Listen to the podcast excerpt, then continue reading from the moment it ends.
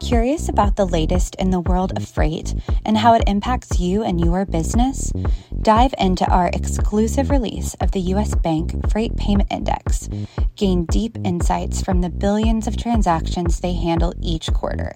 Visit usbank.com forward slash freight hyphen index to explore the release and sign up for quarterly updates.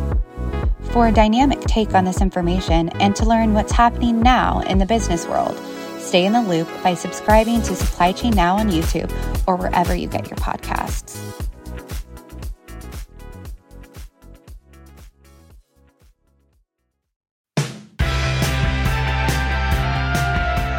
Welcome to Supply Chain Now, the voice of global supply chain.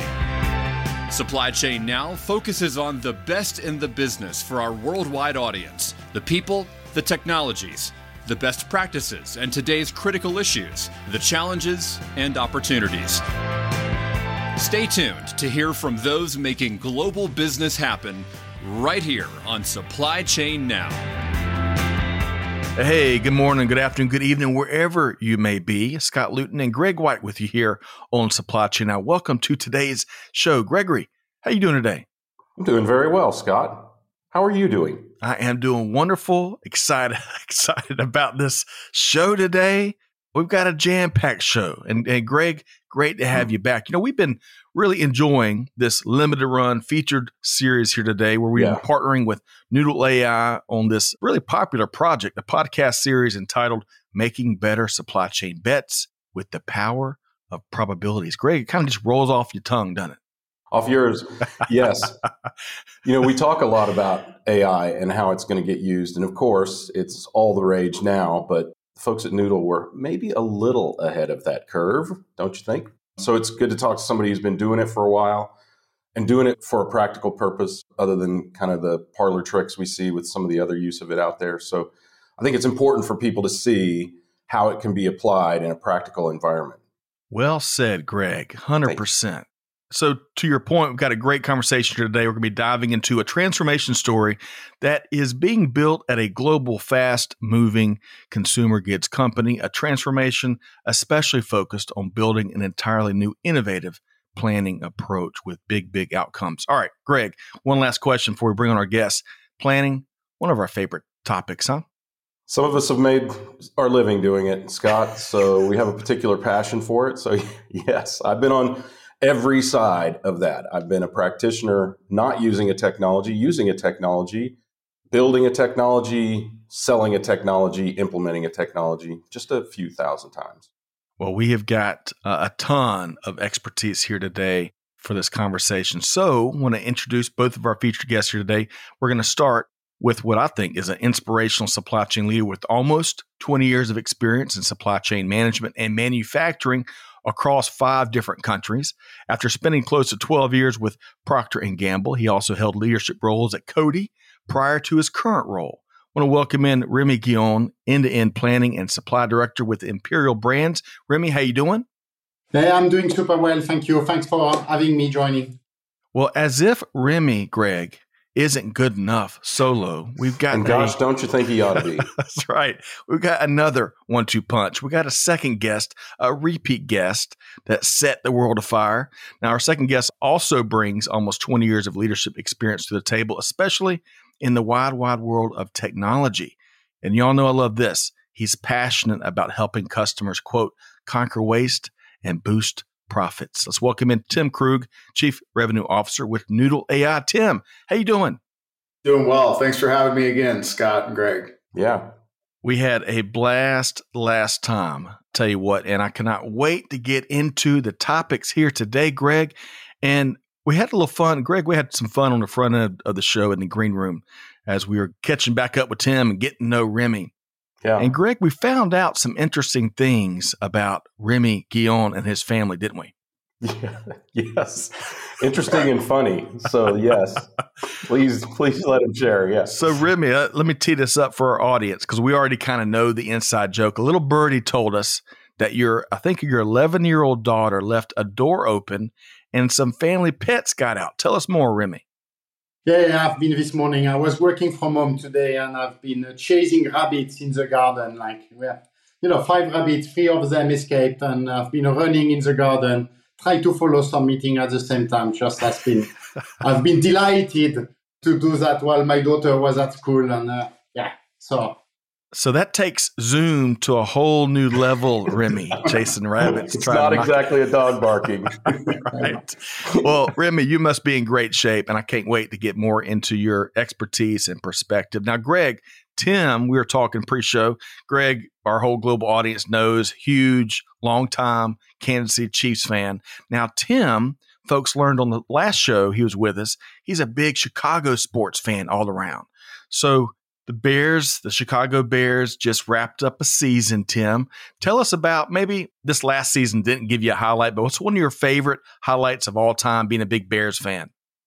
Well, I think it started as a great highlight and then it went downhill from there. But it was 2006 and the Bears were in the Super Bowl last time they were in the Super Bowl playing the Indianapolis Colts. And on the opening kickoff, Devin Hester returned it to the house, scored a touchdown on the opening kickoff. And that was pretty much the highlight of the game because Peyton Manning took us to task after that. And I don't know if that's more depressing or the fact that the Bears drafted Mitch Trubisky instead of Patrick Mahomes. Yeah, Patrick Mahomes. You're you're a once in a lifetime quarterback. so truly. But yes, Devin Hester. We were uh, screaming and extremely excited at the beginning of that game. So that's a, a highlight for me. Rabbits, Bears, and Chiefs. Oh my, Greg, if you want to uh, oh. co- compare and contrast, I mean the Chiefs' recent years have been remarkable. What do those Bears teams of old bring to your mind? Well, so I did live in Chicago for a short while, while the 85 Bears, the greatest defense in NFL history, was destroying everyone. The only thing I wish they had not for low light, if you want to give me a Bears low light, was the music video that they did. And the shuffle. Yes. oh, yeah. I love it. But it's still fun to go back and watch, and every once in a while they play it on a you know network show or something like that. Scott, we got to test your editing team to see if they can put the shuffle in somehow in between this. oh, I like that. Yeah. I love that idea. Well, you know, Remi, Greg, and Tim, if we could also do the Super Bowl shuffle, nah, that's a bad idea. We'll save that maybe for the next show. Well, folks, Remi and Tim, great to have you both here. Greg and I are really looking forward to diving into a, a great story with lots of actionable takeaways. And, and where we want to start Greg, you and I, we like making sure we got context on the front end as our listeners try to listen along with us. So, Remi, I want to start with you. Tell us, if you would, about Imperial Brands in a nutshell and your role there. Yeah, so I mean, Imperial Brands is one of the, let's say, big tobacco companies. Okay, so also diversifying into what we call next generation product, uh, e-cigarette, e-tobacco, and, and, and as part of it, I'm leading the end-to-end planning organization, and I'm reporting to our chief supply chain officer. Okay, man, that is succinct and to the point. Greg, I love that. I mean, you you throw the guy, tell us to give us something in a nutshell, and he delivers. Greg, huh? In a nutshell, which is rare. Thank you, Remi. it is. I, so, I can see you've been working in Germany for a while now. I, I mean, if you want to know, you know, you hear I am French very clearly, but I live in Germany and I feel very German in my way of operating. So I used to say I'm a German with a French accent. well, sorry, I'm diverging. Remi, I could listen to you. I think read through a phone book. I think you've got a gorgeous accent. All right, so Tim, for the handful of folks, maybe our new audience members since you joined us last time, in a nutshell, tell us about Noodle AI, who we partnered on this this highly collaborative and popular series. Yes, Noodle AI is a supply chain SaaS software company focused on making the power of probabilities and artificial intelligence possible for planning today. And today we're going to be focused, I know, with Remi talking about demand planning specifically. Mm, very nice, Tim. Now, Greg, I got to pull you in here. Greg, it is tough to pass his test, but when he says something, he means it. And Greg, on the front end, you were talking about how innovative and kind of ahead of the head of their times Noodle AI was. Any any other elaboration on that, Greg? Yeah, I think I mean you know my usual mantra: listen up, because you're going to hear some really important things about not just how Noodle is putting AI to work in technology, but how it is actually used in real life, you know, with practitioners. And that's really critical because as we've discovered, or, you know, we've talked about a lot, uh, a lot of this job is often done with human discernment. And as we also know, about 86% of the time, humans are wrong. So there's a real study out there that can prove that. and innumerable company bankruptcies. But it's an important aspect of the business demand planning, demand forecasting, all of that sort of thing. Because those pesky consumers or retailers, depending on who you're selling next to, they're very unpredictable. It's like they don't do what you want them to do, they do what they want to do. So imagine that. I'll tell you yeah. what. Good stuff there, Greg. All right. So, Remi, we want to dive into the planning transformation that you're leading, you and the team at Imperial Brands. I want to start with this, though, kind of a two part question. Why embark on this journey in the first place, right? And then, kind of secondly, what were some of the gaps you're looking to overcome, especially related to the legacy planning process and systems? Yeah, so I mean, why embarking is uh, so actually I've been joining Imperial to drive this end-to-end supply chain transformation.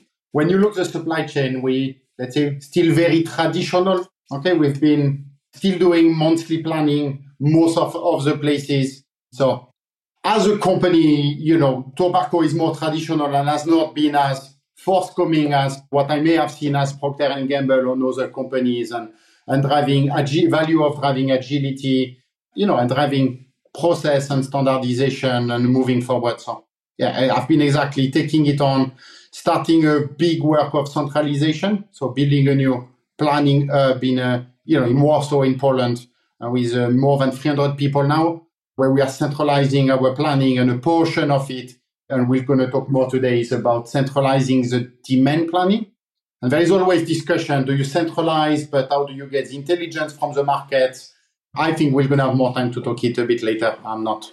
We are. We certainly are. And, and kind of on the start of your answer there, changing how business is done, moving from that very traditional method of, of managing organization, supply chain, planning, and building a much brighter future by changing how business gets done. Tim, I want to bring you in before I get Greg's comments.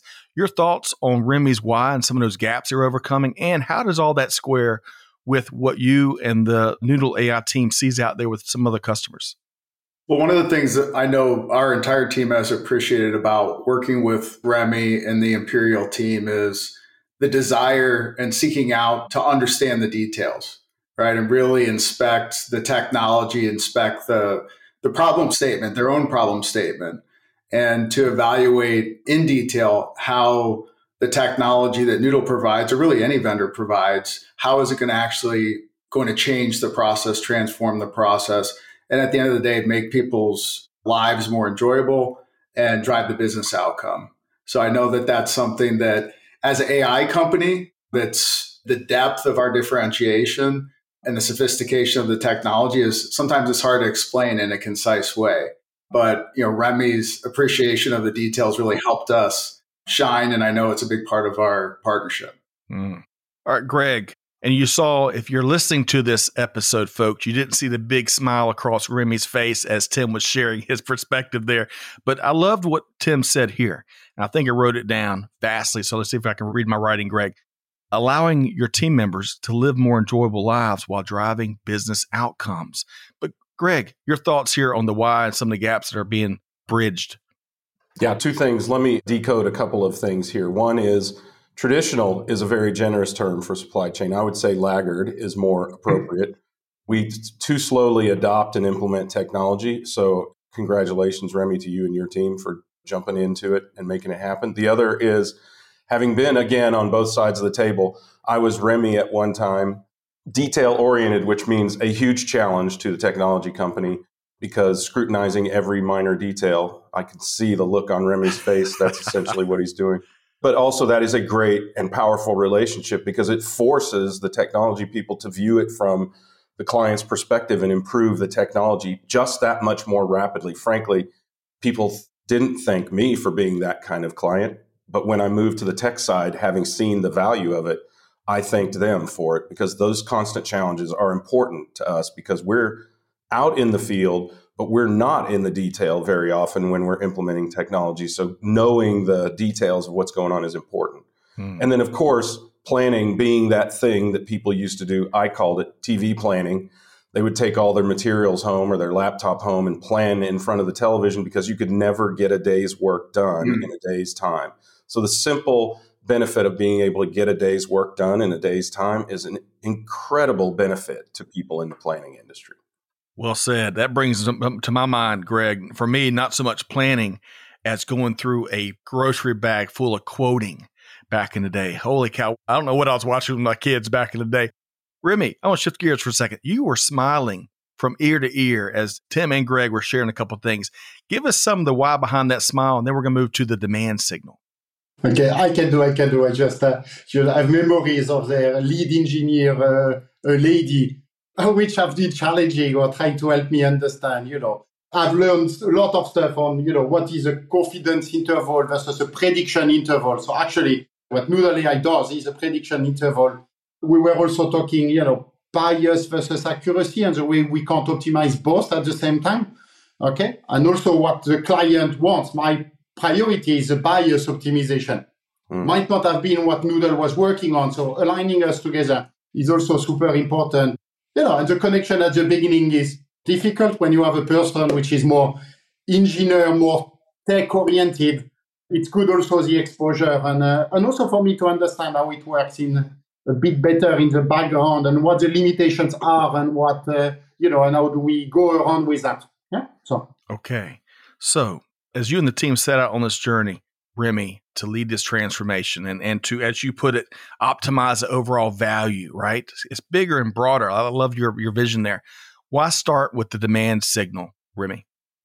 Yeah, so when I look in total in the transformation, I mean, we've been attacking it from multiple angles. So we've really been looking at, to, you know, how do we drive the organization? Now, in terms of looking the demand signal, it has been a natural start for the transformation and the technology in the sense. For multiple reasons is one. There is a lot less integration needed a pure practical topic. Yes when you start to get a factory planning in a planning system there is zillions of uh, interface data and a lot to fix. Where here with Noodle AI I view that as a forecasting engine. Yes? So we have been building all the elements we needed and then it can run and then it can help us with the outcome to make a better forecast. So it has a limited amount of integration I need to do, which in the landscape uh, in my companies, uh, it was an easier target to start with. Okay. Greg, your comments around starting with the demand signal first. Well, I mean, demand is what the company exists to fulfill, right? So you have to start with what people are going to want or what you expect them to buy how you might drive into that, how you might promote goods or price them differently to drive into that. But ultimately, the supply chain is fundamentally a response. We try to predict it, but fundamentally, the activity, the real activity in the supply chain is a response to actual demand. So you have to try to capture that and then predict it effectively and then build response mechanisms based on how accurate your prediction is. Well said, Gregory. Tim, any quick response there in terms of where we start? Well, as you know, and the title of this series is Making Better Supply Chain Bets. And we view supply chain decisions as bets because they have uncertain outcomes with economic consequences. And the first bet that you make, uh, specifically as a consumer goods company, is the demand bet, right? You have to make decisions on what you're going to buy, build, transfer, and you know prepare get to the shelves for consumers to buy well and ahead of the true demand and so that's the first bet that you need to make and we believe that by utilizing artificial intelligence and the power of probabilities you can tilt the odds in your favor to make better decisions and ultimately lead your company to, to drive more profit and not waste mm. so let's see if i can share this poker analogy accurately Mm. If we leverage what Tim and Greg and Remi are talking about, we can sit on less 16s at the blackjack table, right? All right. so, Remi, let's keep driving. Let's keep driving. Why do you feel that an augmentation approach versus an embedded approach with a traditional advanced planning system, why is the augmentation approach preferred? Your thoughts, Remi? Again, what I was looking is really uh, a forecasting engine or an element to do demand planning and forecasting, which enables me to ingest business intelligence from the business. Yes. And this is something I, I had some project, let's say my previous life, previous company, we tested with one of the big providers. Their demand we augmented with AI ML and we just did not, we failed completely. We stopped it, not able to really, you know, the difficulties is not the statistical forecasting from the past. The challenge is how do you ingest intelligence? What are your commercial plans? You know, is there a tax increase? When is it coming? And so that you learn from the past the pattern and you get them in the future. Okay. And this is something I have seen. And again, I've looked at a lot of companies and there was clear signals when I looked in Noodle AI that tells me it's not like a pre-program in the background. Someone makes a model and you run it. This is something that truly learns from the data. They were just demoing to me. It was my previous company still. Okay. And what I've noticed is predicting for months plus four, one of the indicators they found was the current orders on the book currently. Yeah. With a small weight, but just no one would ever program it or make a model that say, okay, the current orders in your system today is a good predictor for months plus four. But the AIML looks the correlation and say it is correlated and there is a small impact on months plus four orders based on the current month's order.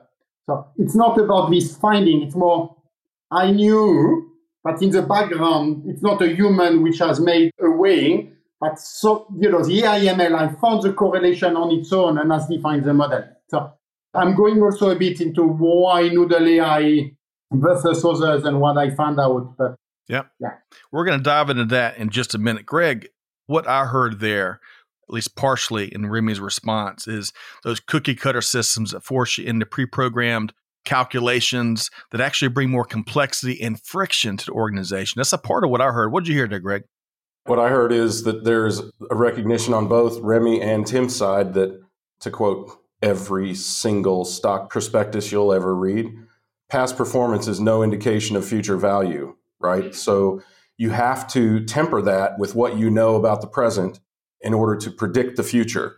So that recognition alone is a quantum leap from where we are. I mean, let's face it, the way we've been forecasting for the last 121 years is based on 121 to 151 year old forecasting techniques.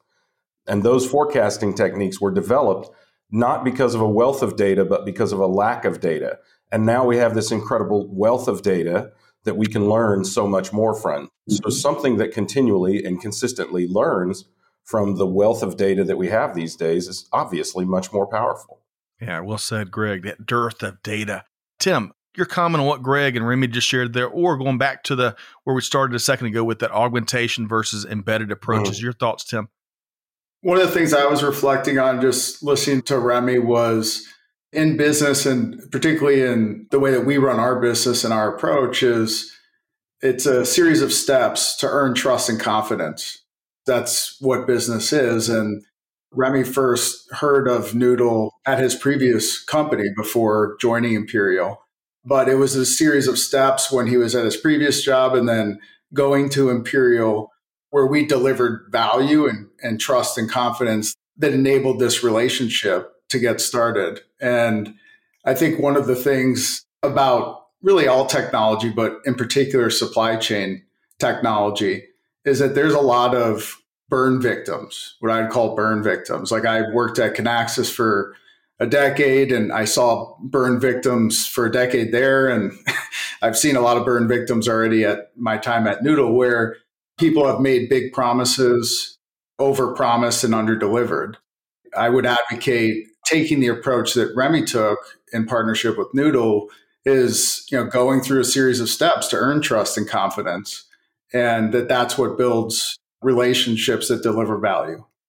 Well said, Tim. I got a quick follow up question for you. Remi, I'm coming to you in just a minute because we want to explore more about your why for partnering with the Noodle team. But, Tim, earning trust and confidence. I love that phrase. And my hunch is on the start in as you're initially meeting some of these business leaders out in organization that y'all haven't worked with yet. You're meeting all kinds of planning teams and leadership that don't have that trust and confidence with their current approach. Your thoughts there, Tim? That's kind of deflating to be in that environment and have to make tough, big, small decisions, huh? It is, but that's part of the world that we live in today. I think the way that you do that is you need to become an expert, a subject matter expert in the domain that you're in, right? And take a consultative approach to really trying to help somebody solve their problem. Put yourselves in their shoes. You know, if you can do that and act with integrity, right, and come with a prescription, then I think that ultimately earns the right to spend time with people and deliver business value to them. Well said. All right. So domain domination. Remi, a little phrase I heard there from Tim. Seems like you and Imperial Brands partnering with uh, Noodle AI team, you're all making a bit, a lot of progress in that regard. So tell us why partner with Tim and Noodle AI team, Remi. Yeah, so I mean, in the process at the beginning, we we look different options. I say from the past, I've been burn kid, as you say, uh, a team with another big planning company. When I started, there were some work happening with a big consulting company, which were proposing services offshore in India to do forecasting. We did some testing. We just saw statistical forecast fantastic. Uh, beyond that, augmentation is just not the key strength. And then I dig back Noodle AI from, I remember the, uh, you know, from the technology and this small detail, you know, that I noticed there is a real engine AI in the background. Then we did extensive proof of concept, like something like six to nine months on different markets, just to make sure I'm not burning again uh, a second time. So we did quite extensive and just to prove on not live data, data we prepared, no, no, no, but see if the engine gives as good or better result than you know our own teams were able to do. Start to configure, start to learn from that before we really entered and starting working on it. So, so that's a big portion of that. Second portion is I actually personally truly believe in the probabilistic aspect of Noodle. And again, I know we are working with them only on demand currently. I still have a lot to do on the supply, I have a proper planning system implemented. But in two years from now, I'm most likely going to come and have a look at supply and inventory probabilistic approach and you know instead of having you know you have demand minus supply equal you are barely out of stock or you're out of stock get a density of probability of demand a density of probability of supply overlay them and it tells you you have a probability of 20% to go out of stock and your average out of stock is going to be five days and uh, x pieces that's going to be magnificent and breakthrough so i believe over time probabilistic planning is going to come the future. And I've not seen it elsewhere currently uh, that in Noodle. And by the way, sorry, on the demand, we're actually not going to interface a number to start working with our system. We're going to interface this, let's say, not confidence interval, this prediction interval. So 80% probability it's going to be between X and Y because it's going to give more insight to my planners about how sure the AI uh, engine is about this prediction. Okay. So, Greg, I love listening to Remi because he is excited not only about what they've done to date, but he's already painting a picture where they're going two years from now. That's a great sign. Greg, what did you hear Remi's response there in terms of their partnership? Yeah, well, I think it expands on the discussion we just had about why do you augment versus why do you why do you what is it? Embed. Embed. Yeah, right. So I kept thinking stagnate. yeah, well, I, I, mean, let's face it, it would be uncouth for Tim to say this, but I don't have to be couth. ERPs are, as I have said thousands and thousands of times, they're a mile wide and an inch deep. And this is an area, supply chain and even just planning is an area worth going a mile deep and absolutely necessary to go a mile deep. And that's why you augment instead of embed because you're going to get one of those systems with those 121 to 156 year old forecasting techniques that can give you a really smart min max if you i mean to put it in the most basic terms instead of constantly analyzing and constantly learning and constantly accounting for all the interdependencies of supply chain like demand versus supply versus the likelihood of each being right wrong or how right or how wrong all of those things, plus you've got economics and other things you've got to consider as well that these systems simply can't reach. And so you've got this sort of one tier, right? So the tier of company that I had didn't have AI. We were we were much older, Tim. So they started with great forecasting and economics and balancing the supply and demand and all that sort of thing. But now you've got these companies that have this AI technology and are using it to create much more intellect, provide greater decision making information, but also, if not already doing it, building towards the ability to make the decision for you and show you the why, which is mm-hmm. important because the why of demand is way more important than the how much of demand the why you sold it at this amount last year informs whether any of that why exists for this year, right? Because you, you have a why this year for what you're going to sell as well. So then you can start to really parse the data and the demand and, and be even that much more intelligent. So that constant learning aspect of it is the critical, that is the critical killer app mm-hmm. for demand planning. So Greg, excellent response. And we're going to talk more about that in just a second. What a great prelude. But before we go there, Tim, uh, you got to be beaming. It's your turn to beam from ear to ear because uh, that's got to be music to your ears hearing Remi and Greg speak about the partnership that we're storytelling about here today. Your thoughts, Tim, on your partnership with Imperial Brands? We believe also, we're aligned with Remi that the future of supply chain planning is probabilistic. It's invoking the power of probabilities to drive risk based decision making because the current systems forced you to chase certainty, certainty that we know doesn't exist. The real world is uncertain, it is variable. And what Remi was talking about is instead of Noodle sending a one number plan back into his system, we're going to send an interval or a range basically that we're 80% confident that it's going to be between this these numbers and that changes the way that people make decisions it empowers them right embracing uncertainty is the future of planning because we've been forced to live with the lie of certainty instead of embracing uncertainty mm. so let's take that a little bit further because not only embracing uncertainty, but certainly embracing artificial intelligence and all that brings to the table here. Greg, as you and I talk about it forever, AI is not new, but goodness gracious, it's like the golden years, the golden months of AI here lately. Remi, get back to you. And we've been kind of talking surrounding this subject, but I want to go a little deeper here.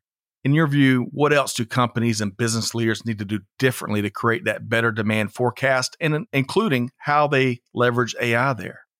So I think, I mean, creating better demand forecast and in the few companies I have been, and including the current one, there is a big portion which is forecast is biased. Yeah? You, you may know or may not know what will happen, and that's uncertainty of the future. You know, predicting the past is easier, but when you try to predict the future, you will be wrong.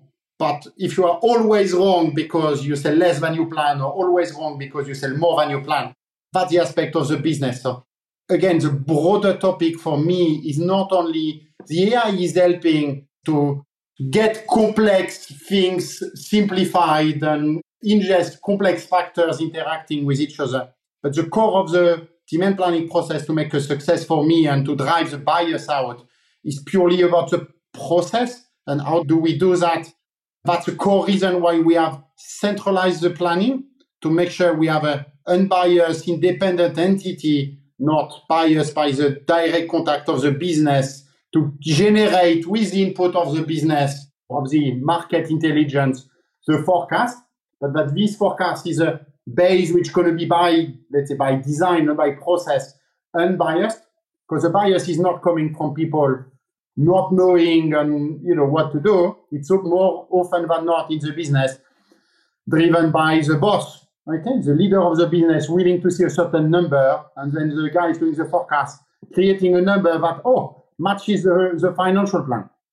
Yeah? And it's not only my company; I've seen in my two previous companies, and that's what happened in most of the case. So the challenge for me has been to design a process that keeps accountability in the market, but that ensures we can remove the bias completely from the forecast that serve to the supply uh, team. Okay, so Tim, I'm coming to you next. I'm gonna get Greg's thoughts from both of y'all's responses here. So one of the big things that Remi hammered on in that response there, Tim, is driving the bias out, centralizing planning, a number of other things, but driving that bias out. Tim, speak to how you're seeing leading organizations create better demand forecasting, of course, leveraging cutting edge AI here in 2024. Well, one of the things that really sticks out to me about Remi's approach is the recognition that this is people, process, and technology all working together.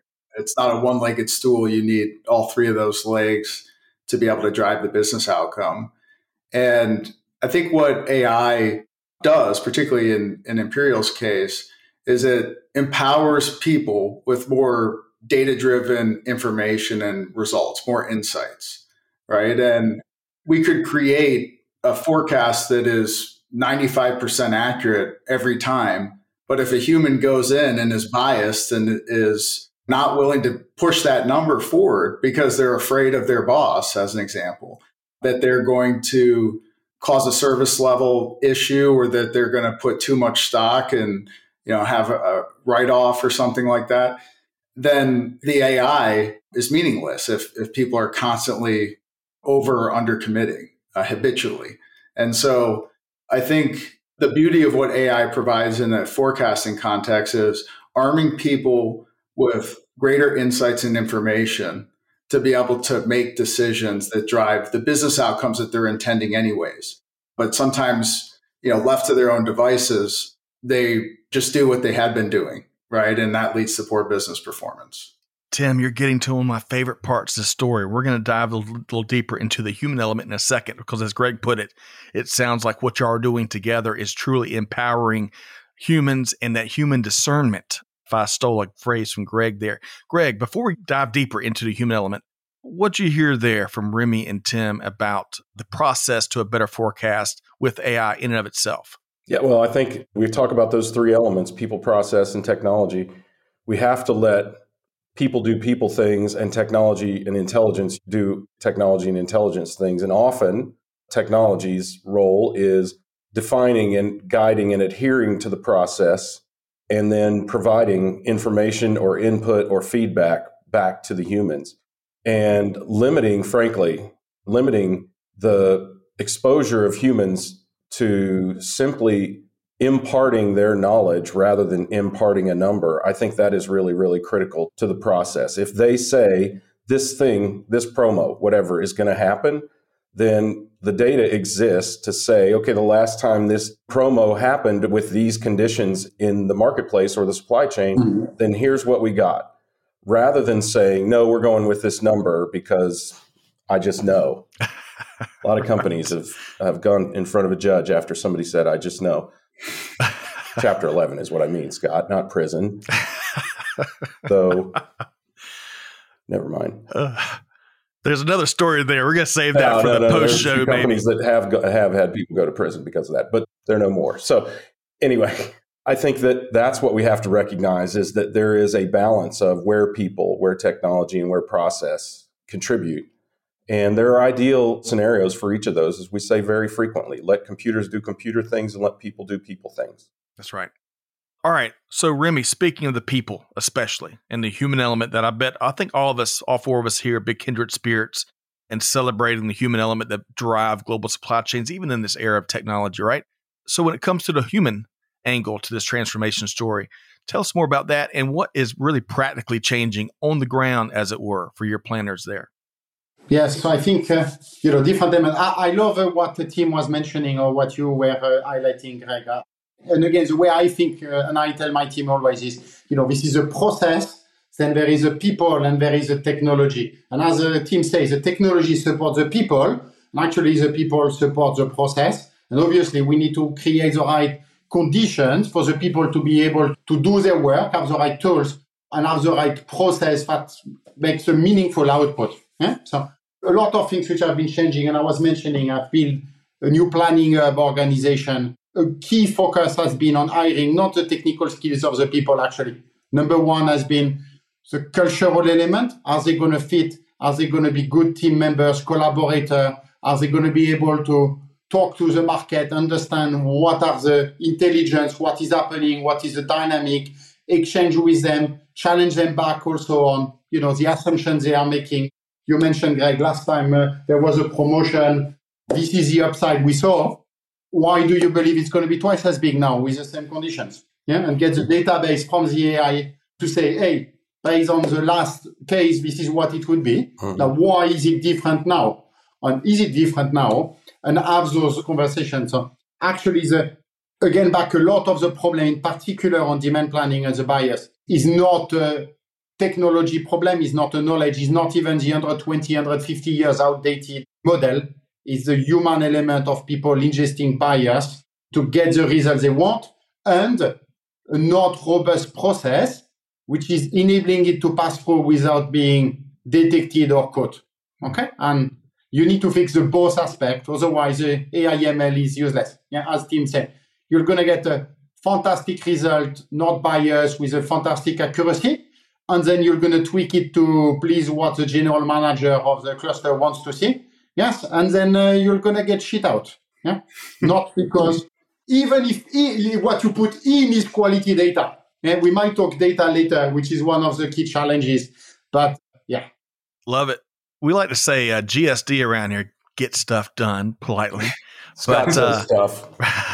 but, but Ribby, but Ribby, you're talking about kind of a different GSI, GSO, maybe. Get so we'll save that. We'll let folks guess those acronyms.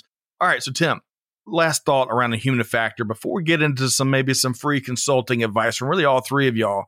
Tim, your last thoughts around the human factor in play at Imperial Brands and out in industry in general. Well, I, th- I think one of the things that has led to the success that Imperial's had under Remi's leadership is there's a lot of focus on trying to centralize and create COEs and standardization and obviously, as Remi shared, they've been successful in bringing people together and centralizing, creating that COE.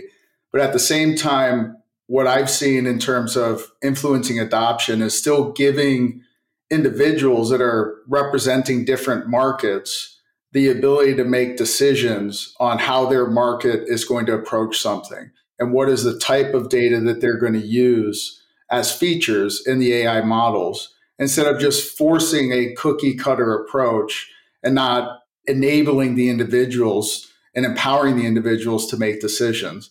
And I think that that human element and empowering those individuals that represent these different markets to make some of their own decisions has led to the level of adoption and the support of the process and the transformation that Remy's been able to drive at Imperial. Mm, well said. Greg, save the cookie cutters for the kitchen for Toll House cookies, right? Not in supply chain management and better demand planning processes. Your thoughts, Greg, about the human element before we roll into some other topics as we start to wrap. Yeah, I mean, I think the biggest discernment that the human element needs to make is to decide to advance their company by implementing these kinds of technologies.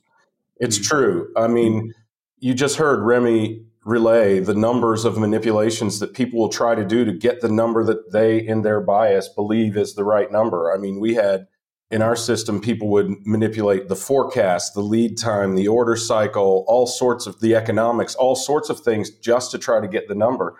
And as I said before, I think what we need humans to tell us, because that can inform the AI, is why. Why don't you believe the number? What do you know that the data doesn't reflect? Mm-hmm. impart that knowledge to the technology so the technology can make the decision that the user can believe. Because mm. let's face it, these people's necks are on the line every time they make a forecast or a demand plan or a supply plan or a purchase. Their necks are on the line. So they are going to continue to intervene if they don't believe the number. But if we can get the why don't you believe out of them and into the technology, then it mm-hmm. becomes a much, much more reflective number of what they know and what they believe. Nicely said. We got to help them make better bets reliably day in and day out and get better results at the same time. Well said, Gregory. All right. I want to really get into, uh, as in this last segment, really, you know, there's lots of folks where Remi and his team was, right? They're about to embark on, maybe they're in the selection process, maybe they're still kind of figuring out what the problem is, that maybe they're about to uh, set off on their own transformation story. So let's give them some more advice here. So, Remi, we'll start with you. For folks out there in this case, looking to get started on a very similar planning transformation of their own, where would you suggest they get started? Let me give an example of the way I approach. Okay, so when I joined, I started just understanding in the first few months when we are you know, what are the opportunities, understand from outside, you know, what good looks like, what are the opportunities, and then really look, okay, now set the four year journey. Okay, when I started two and a half years ago, I say, okay, in the next four years, this is what we will achieve. Okay, we're going to have a planning system. We're going to reverse this amount of savings per year, driven by reduction of uh, write-off costs, of air freight costs on logistics, and improvement in optimization in the planning. This is investment I need to do in terms of technology, in terms of you know redundancy of people, in terms of IS uh, systems, and then get engaging on broader aspiration. You know, this is what the future can look like. This is what we can deliver. And this is how we will embark in the journey so that we get the people understanding why. Yeah.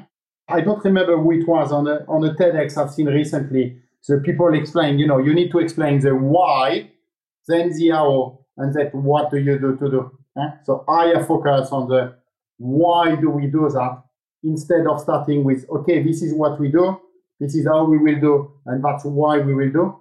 You know, I've really started with why, what is the benefit, then how does it look, and then practically, okay, what do we do? Do we start with demand or we start with supply or what do we do?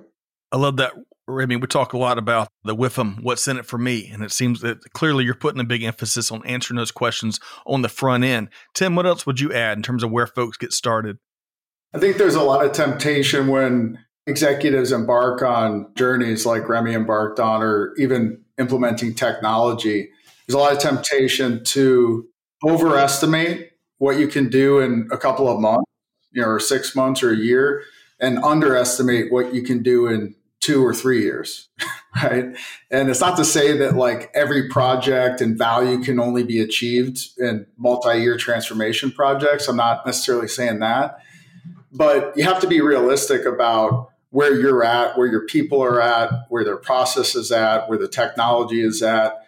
And as Greg mentioned, I mean, the reality is, is that the most widely used supply chain planning tool on planet Earth is Excel spreadsheets. That's right. That's where we're all making decisions for the most part each and every day. And so, in order to take advantage of the power of artificial intelligence and the things that are we're carrying around in our phones, it's not going to happen overnight. you know, it's when you're coming from spreadsheets and a bunch of manual processes and silos that have been created for decades, right? So that's one thing that I would encourage is, you know, set ambitious goals, but try to be realistic with where you're at in the current state and be pragmatic about steps that you can take to drive business value. Greg, Tim just filled up my supply chain now bingo card with everything we it seems like we've been talking about for years now. But Greg, your thoughts there and the advice that we heard from Tim and Remi on where folks get started. Yeah, I would have to say, as you get started, set that outcome that you desire, determine what that outcome is, and work backwards from that. Because if you go into a relationship with a technology provider or a consulting firm and you say, This is what we want to do, guess what you're going to get? That. But instead, if you say, This is where we want to get to, they can take you there using the broad experience that they have from dozens or hundreds or thousands of implementations in companies like yours or with relatable problems or challenges or opportunities to yours. And if you focus first on the outcome, right, begin with the end in mind, then they can take you there. These really, really skilled companies with really good technologies can get you there. And if you continue to focus on that thing, then all of those details that Remi talked about, all of those details will fall into place because those details will come out as we are keeping our eye on the North Star. Hmm. Love that. Greg, uh, Remi, and Tim, a lot of good stuff there. I've got one question for each of y'all as we wrap. We're going to be talking Eureka moments with Remi and your organization, Tim, some Eureka moments from across industry. And then we're going to get Greg's patented key takeaway as we wrap here today. So, Remi, starting with you. We're coming down the home stretch, right? Y'all's horses, man, y'all are setting records. Uh, it's been a great conversation here today. So when you look back on this journey, and I love how you're yeah. looking back, you're in the moment, and you're also looking ahead, Remi. I really enjoyed that component of your perspective. But to date, what's been a key eureka moment or lesson learned that our audience can really benefit from, you think, Remi? So let me give, uh, let's say, two elements, one a bit more negative and finishing on one a bit positive. Uh, on the learnings for me is just, you know, data. I mean, I knew coming in with different system not lined up, master data not lining up, but I underestimated the amount of effort to get the data clean and particularly to a state of cleanliness where you can ingest on an AI ML engine, which you need to make an effort. Now, again, we've managed it. We are in the in the wave of going on and it's working. But you know, some example where there was six too much zeros on some of the data, then you see, you know, and that's where also you see that the AI ML picked up correlation because one data flowed in Spain and we saw the forecast increase in France. And we just wondering why it happened because there is some correlation between the sales of France and Spain, which my team never did in the past because they could never look. They are different teams. Mm-hmm. So that's an element. Actually, that's a good eureka moment. And the second one I wanted to bring was more change management is absolutely the most important. Yes. And again, I'm leading the supply chain globally. And every year I do the round of all the general manager of the clusters with their lead team, go back and explain what we do, why we do that, check, do they understand, do they have any concern, how do we do? This is absolutely indispensable uh, if you want to make it a success and make it stick and, and get the early signals on things which are not working so that you can course correct early. Mm.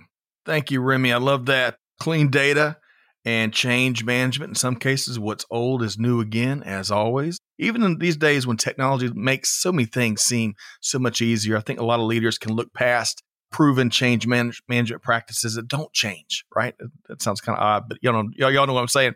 All right. So, Tim, when you hear Remi's eureka moments there, and then you think about all the, you know, out in industry, all of the folks you're working with and what you're seeing, what other critical takeaway or two do you think are would it be helpful for our audience to know?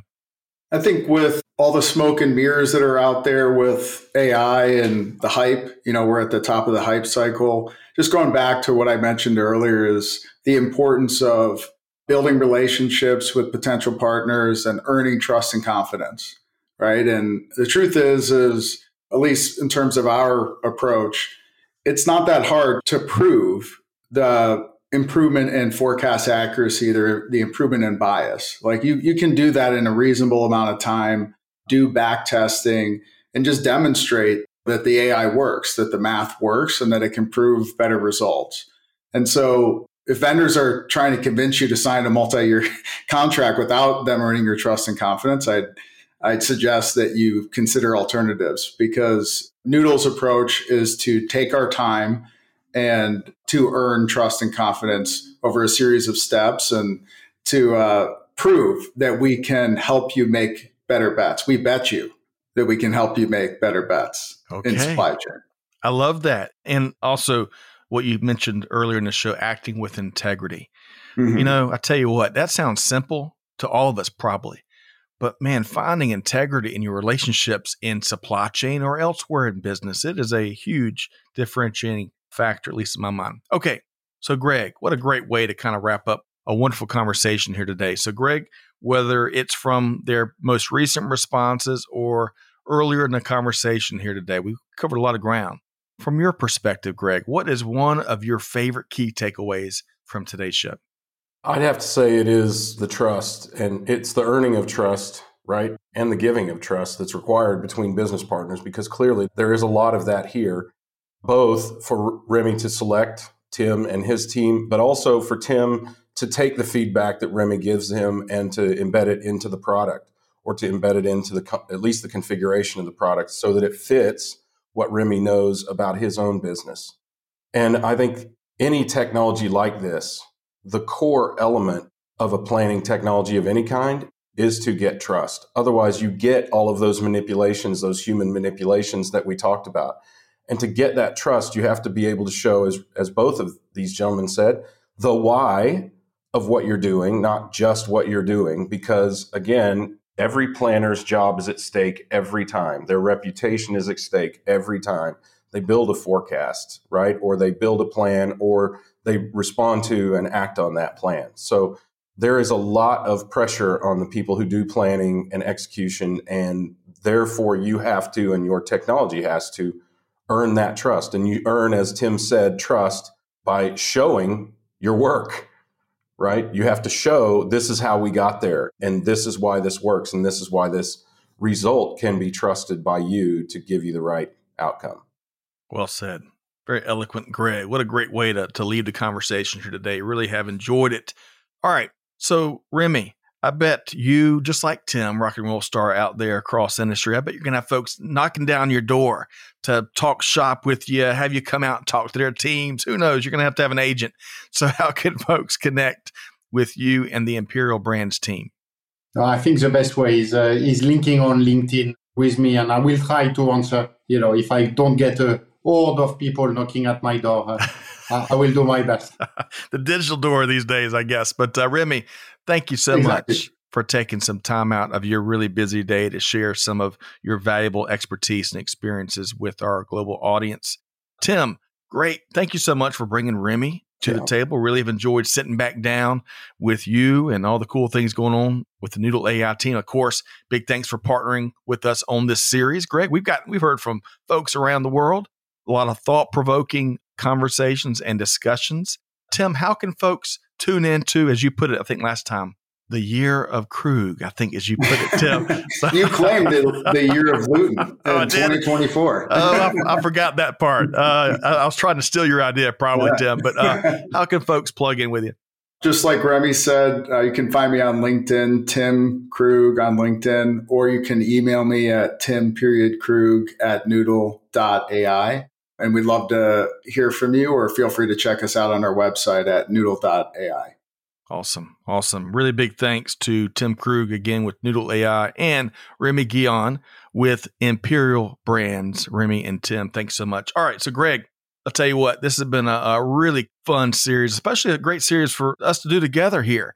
Really yeah. have enjoyed making better supply chain bets with the power of probabilities with Tim and our friends at Noodle AI that, in your words, doing business much different and trailblazers out in industry. Greg, give you the final word before we uh, we get out of here. Yeah, I really like Tim's analogy of making bets, right? And that is think about this. Think about supply chain as a game of skill based on multiple games of chance. It's a game of chance to get your demand forecast right. It's a game of chance to get your planning forecast right. It's a game of chance once your goods are in motion, whether they're going to show up or show up on time or show up in full. So it's multiple inputs of chance that you have to turn into a game of skill. So it's a very complex and disruptive world out there. It is a myth that the supply chain is more disruptive than it's ever been, that there are more disruptions. We've always had them. It's just that until recently, nobody gave a shit about supply chains, so they didn't know so we have been dealing with multiple games of chance and turning them into a game of skill and conquering that game of skill for decades. So hats off to Remi and what he's done and Tim and his team for what they're doing to provide tools to this valiant effort and what they're accomplishing to make companies more efficient, more profitable, more sustainable, and ultimately more pleasing as a workplace. Yes. Yes, yes, yes. I love that last point. I love all that. Love the last point too. And you know, we talk a lot about silo busting, but we got to add myth busting to your repertoire. Greg White, love that. So, Greg, always a pleasure to knock out these conversations Likewise. with you. To our, all of our audience out there, no matter where you are, really appreciate you're part of today's conversation. Hope you enjoyed this episode. As we promised, tons of actionable takeaways, right? And hey, I'm going to challenge you here today. If you enjoyed today's conversation, hey, share it with a friend, share it with your network. I promise you they'll be glad you did. So, with all that said, Scott Luton challenging each of our listeners to do good, to give forward, and to be the change that's needed. And on that note, we'll see you next time right back here at Supply Chain Now. Thanks, everybody. Thanks for being a part of our Supply Chain Now community. Check out all of our programming at supplychainnow.com and make sure you subscribe to Supply Chain Now anywhere you listen to podcasts. And follow us on Facebook, LinkedIn, Twitter, and Instagram. See you next time on Supply Chain Now.